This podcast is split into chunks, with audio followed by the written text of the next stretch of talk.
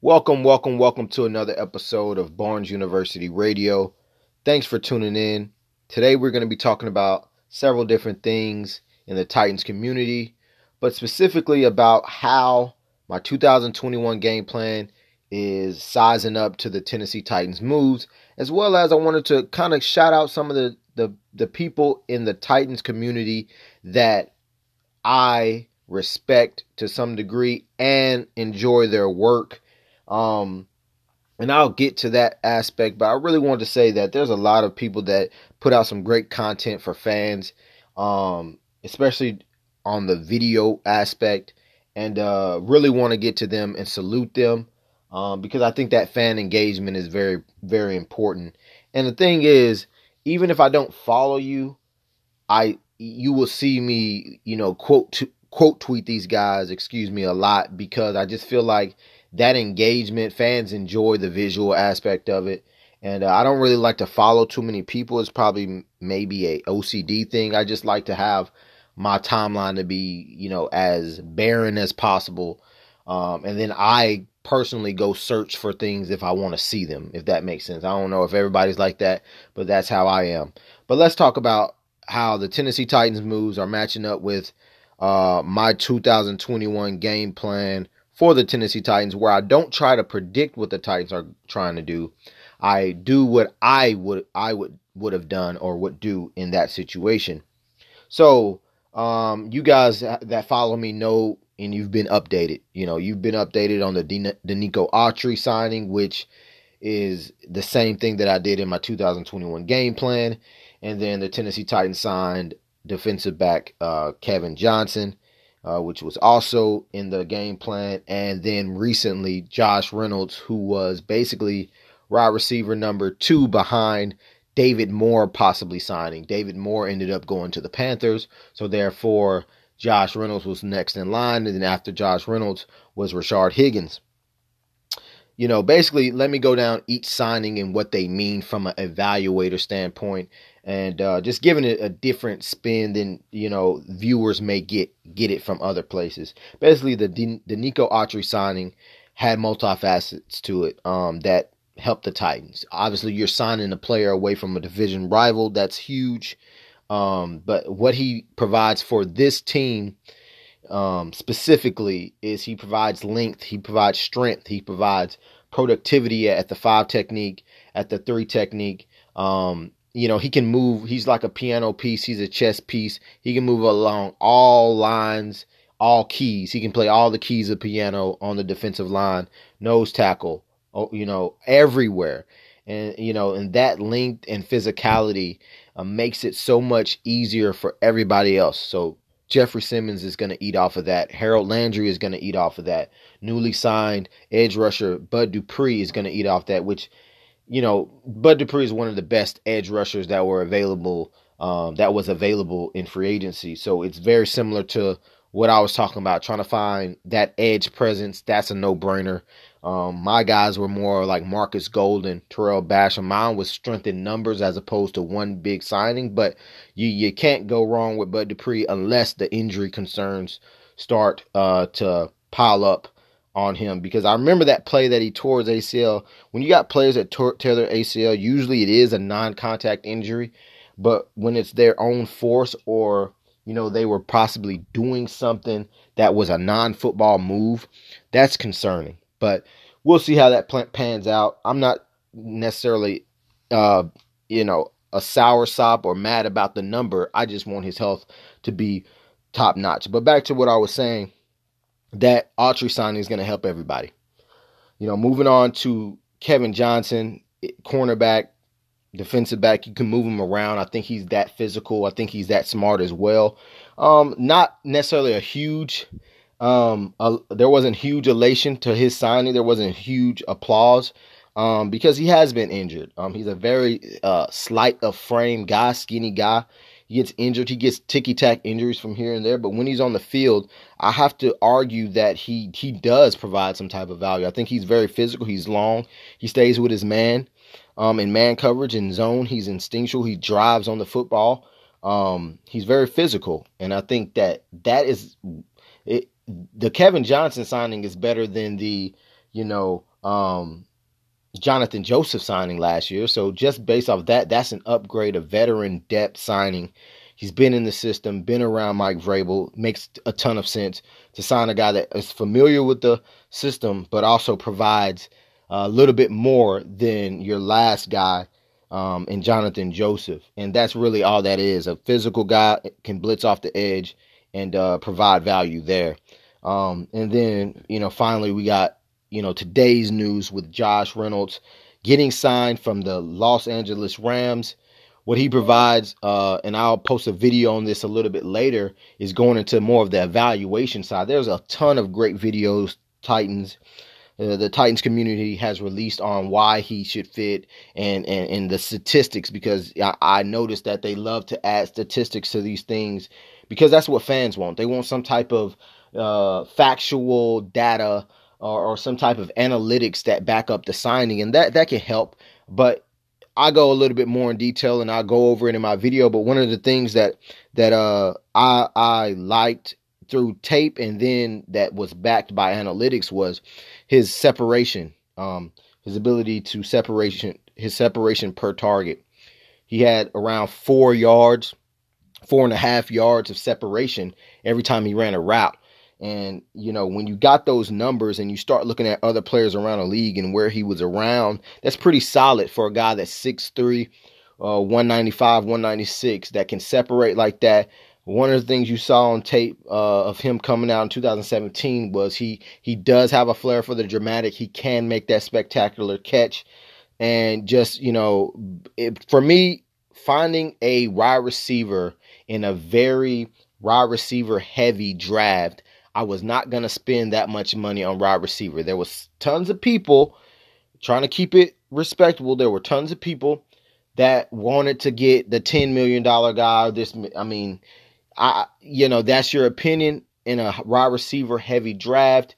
You want to go light, you want to find a guy just like Josh Reynolds, just like a guy like David Moore um, that you could get for, you know, less than 3 or 4 million dollars that provides some type of difference. David Moore, I have to mention him because that was the first signing, the first guy, my first option, which he went to the Carolina Panthers. And what you get out of Moore is a thicker guy. He's more outspoken. See, I go a little bit further. I look at the psyche, what kind of guy you're getting. Um, David Moore is more of a, a locker room guy that's going to be outspoken and a leader and help guys. So he's going to take guys, uh, watch extra tape with them, teach them routes, and be more of a teacher. Whereas with Josh Reynolds, he's very quiet, he's very shy. He he you rarely ever uh, rarely, excuse me, ever get anything out of him more than you know that you poke in pride. And I think that that's the biggest thing that Titans media will find out. He's a very quiet, very uh, very good kid, very good person. Um, and I just chose more because of the frame, the special teams value as a gunner and a returner. Um, you just could do more with more than you can less at, at Reynolds. He's going to run mm-hmm. routes, um, and he's going to be that player that's been in the system and a veteran. He's going to lead by example, and that's what you get from a psychological standpoint from Josh Reynolds. Um, and then moving forward, I mean, there's some things that the Tennessee Titans have to do to really shore up that roster. Quarterback two needs some competition. Running back to me needs another a real guy back there that can be just as good as Derrick Henry. I know that's that's asking a lot, but he can be just as good as Derrick Henry, but at what he can do. So drafting Kylin Hill in my in my game plan is a big factor. And when you and for those that don't know, that analytical report was ran on my game plan. It is a Super Bowl winning analytical roster, and Kylin Hill was a main factor in that. And you know, Jonnu Smith, I, re- I ended up resigning Jonnu Smith. He was a main factor in that. So the Tennessee Titans are going to have to find another tight end outside of what they have that's going to going to do some damage for them. Their offensive line, excuse me, their offensive line, I believe think they need um another guy there that can, you know, be a swing guy defensively. Um, I think the safety position is a bit thin. A lot of mm-hmm. people are basically saying that because the Tennessee Titans have Amani Hooker and Kevin Byard, that they do not need um, another guy there. So I would say, excuse me.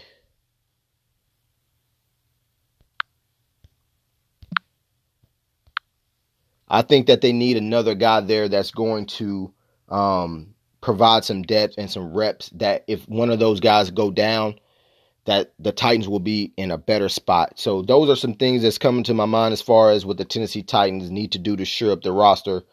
Um, obviously, add a little bit more depth there at the edge position, and um, you know, possibly find an, another corner that you know to, to, give you even more reassurance there. Um, but back to the second half of our episode where we're talking about shouting out some people um, in the Titans Nation that I respect what they do, their work. Um, and it's not that, you know, a lot of people might say you're asking for, um, you're asking for support, but do you support? Well, I'm, to be honest, I'm not in the position, I'm not in a position of if I share just stuff, it's s- significantly help you. Now, you, you know that I am a supporter just because I I actually interact. I comment on your stuff. I like um your you know a tweet. I retweet your t- tweet from uh, time to time. So basically, a lot of times when you know this is talking about you know some of the stuff that I probably recently posted was you know this is basically I should probably go live because I say it in jest and humor a lot of the stuff. But to wrap it up, it was very discouraging to see you know our market continually do that specifically to someone like myself. But at the end of the day, um, it is what it is. And what I would like to say is I want to shout out some of the people that that I like in the market and I show that I like in the market. So uh, one of the people to start off is uh, Justin Melo. So he will be tagged in this podcast. I'm going to shout him out. One of the things that I respect about Justin Melo in this market, we've actually been you're following each other for long for as recent probably as 2015, which I remember a tweet of him saying, uh, asking me did I like the Marcus Mario Marcus Mariota pick, and I was like, no, I liked Leonard Leonard uh, Williams better. And I think that was one of our first interactions, and then before that, a little bit then. So we've been following each other for a long time. I respect his work ethic and his journalism. The guy, you know, you know, just pushes out interviews you know he's been moving up the ladder in his vision in his you know in his journey as a journalist and uh respect his work. Um and then another guy that comes to mind is uh td terrell Davin, Turron Davenport. Uh he's a guy that um has had me on the show in 2000 what was it 19 um you know talking about my game plan a guy that just respect more so than anything is being a beat writer that has a some um, draft evaluation talent, and I think that's very rare that you have above average uh, draft evaluation talent to be a beat writer. Most people just you know they they write you know they go through the year trying to find you know you know break news. That's kind of their thing. It's good and it's a breath of fresh air to see um, um, a beat writer with draft evaluation talent um, another guy that comes to mind in the draft community or the Titans community, I should say, is um, Titans Tape and Titans Film Room. Film Room. Really, I've always enjoyed the content, no matter what riffs or anything, especially with Film Room at at the start. And I guess this is a perfect time to to pair, and I'll get to Titans Tape, but to pair Titans Film Room with Mike Herndon as well. Shout out to to them, and then you know there's some people on Broadway sports that might not have come around to me yet, but our first big squabble, which is that we're men, men to men. Um, first big squabble was about Corey Davis. Um, ironically, we see how that panned out, but was about Corey Davis and his ability and who I would have picked and you know, it's all well documented. I'm a big CMC guy. I felt like he could play running back and wide receiver. In fact, if you probably look at the stats, CMC probably has more receptions. Uh, Christian McCaffrey probably has more receptions than Corey Davis. And then I would have taken Trey White instead of Adoree Jackson. And if you look at the talent of those two players, we see how it panned out. So that's already set in stone. Kenny Golladay over Taywan Taylor. I mean, we see what that is. And, you know, sometimes it, you know, it's not necessarily about being right, but in the moment, it is what it is. They took great offense to that.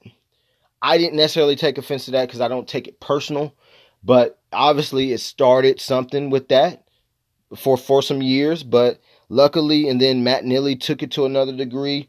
Uh, um, you know, rest rest in paradise to Neely. We had our rifts. He publicly and de- tried to defame me several different times about my work and stuff like that, and it all started with, from him trying to bully me over saying that. Um, I think I said that Travis Henry had just as impactful of a, a seasons mm-hmm. than um who was it?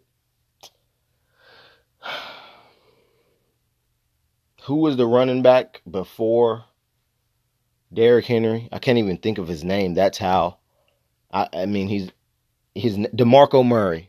I said that Travis Henry, season wise, statistic wise, had just as much as of an impact and was more impressive to me than DeMar- DeMarco Murray's seasons. And people, because of the recency bias and, you know, basically ma- mainly mm-hmm. emotional recency bias, it's basically that thinking that DeMarco Murray had that much of a great season than Travis Henry's run with Tennessee Titans. They're almost very similar stat numbers, but Travis Henry did it with lesser talent um, especially on the outside in terms of having other weapons to defer to.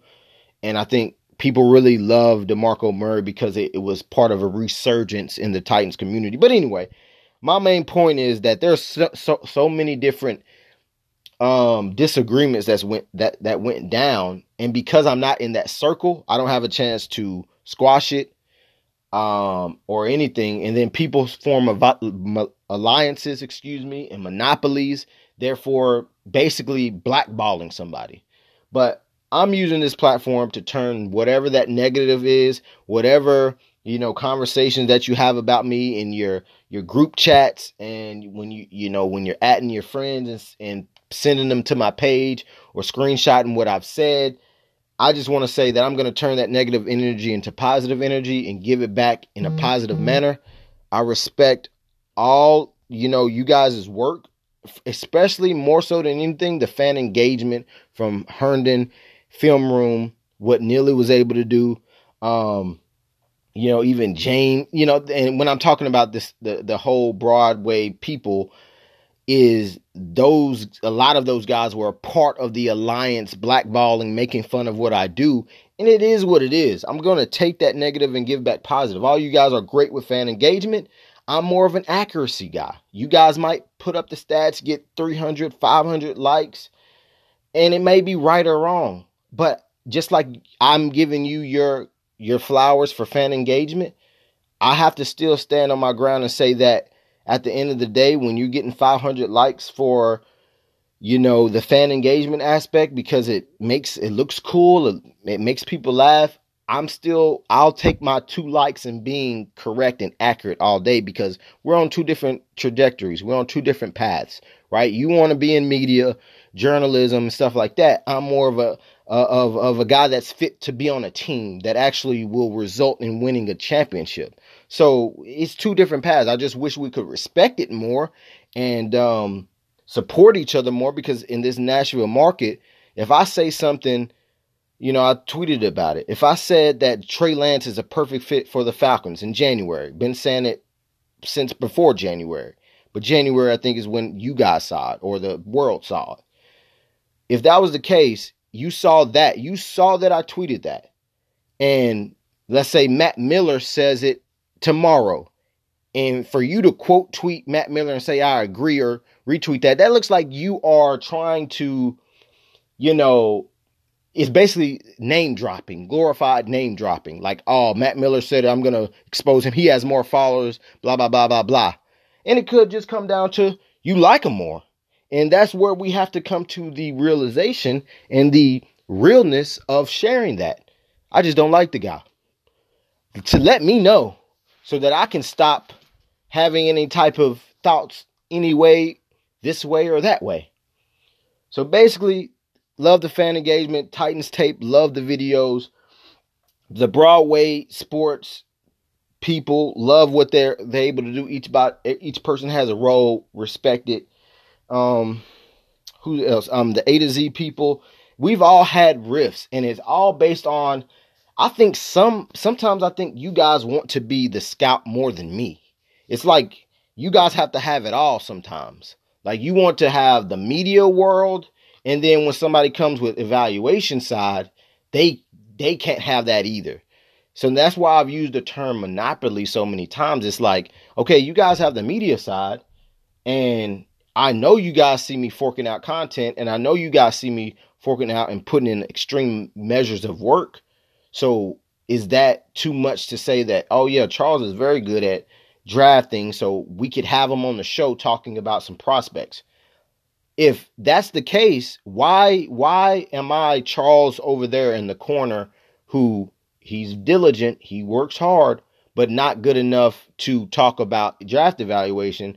When when you guys talk about draft evaluation, let's just call it how it is. It's not your calling, and you get a lot of things wrong. Trust me, I'm keeping up with it. And so it's it's weird to me. The the the dynamic is weird and I'm trying to I'm I'm being as real and transparent as possible. I respect your work, I respect your fan engagement. You're good at what you do. But at the same time, there's your flowers, but I have to go and buy my own, I guess.